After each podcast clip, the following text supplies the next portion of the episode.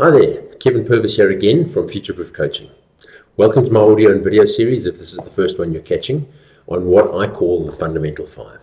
This is my third release in the series of six videos uh, and podcasts that I'm recording on this concept, and I'll be releasing them over the period of a few weeks. So keep a lookout for the rest of them and be sure to catch all six.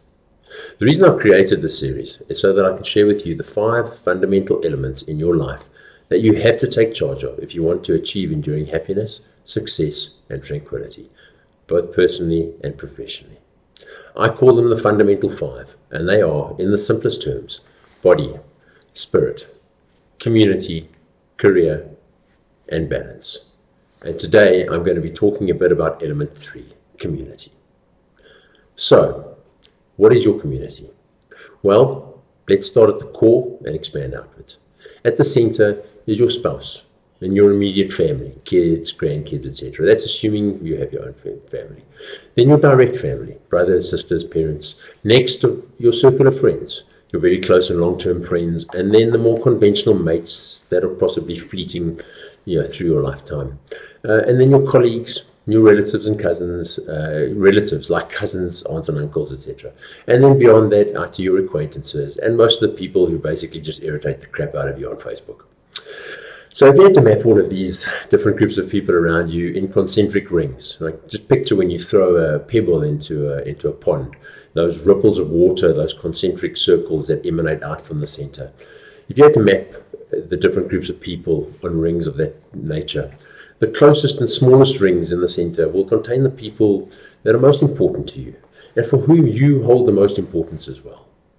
And then moving out ring by ring, you go through your friends, your colleagues, and relatives. And those are the fringes who you barely know or make contact with. And the further out you go, the less influence you'll have over those people, and the less likely they will be to inspire you in achieving your goals. So, picture these concentric rings with you right in the center. Now, all of these people, to a greater or lesser extent, are your community and your support structure. And there's an old quote by John Donne, an English uh, novelist, author, um, that says, No man is an island. Well, it's more of a cliche, I suppose. But there's a reason it's a cliche, because it's true. None of us are entirely self sufficient. Uh, we all need a solid, stable, and enduring support structure. Uh, it's part of who we are as a community. So picture again these ripples in the pond. Which group of people will be your strongest supporters, your greatest fans, your loudest defenders?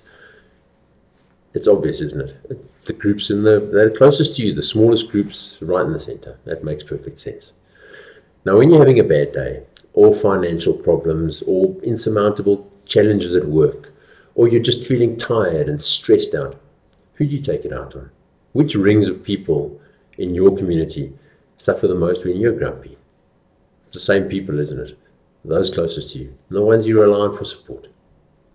Also, how many of you have that one special friend that you don't see anymore because they moved away?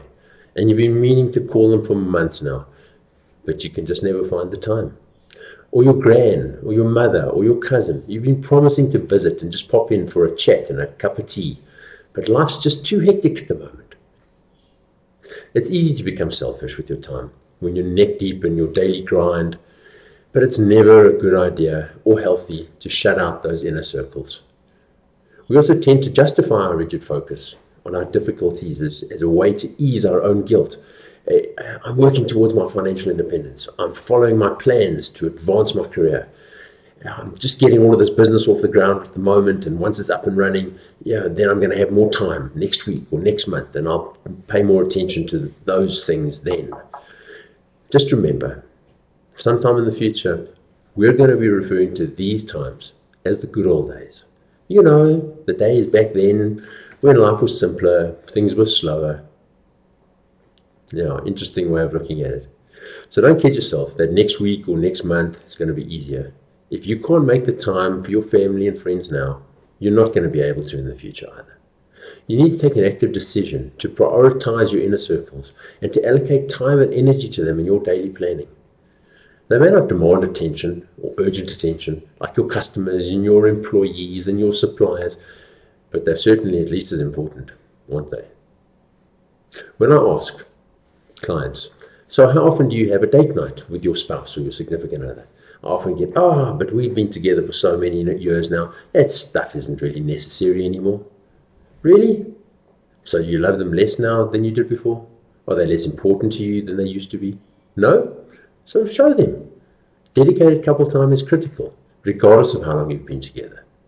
As is family time. How often do you travel together as a family? How often do you eat together as a family? How openly do you communicate with each other? Do you have any common interests or hobbies? Do they feel your love and appreciation whenever you're with them? And then your friends. Do you plan to see your close friends regularly? Do you have communal activities with them together? Gym, cycling, skydiving, whatever. You get my point, right? Yeah, I'm sure. Okay, so now I've bombarded you with a whole bunch of questions, but only to illustrate how often we take our community for granted. And the real lesson is just don't. So that pretty much covers uh, element three uh, of the fundamental five.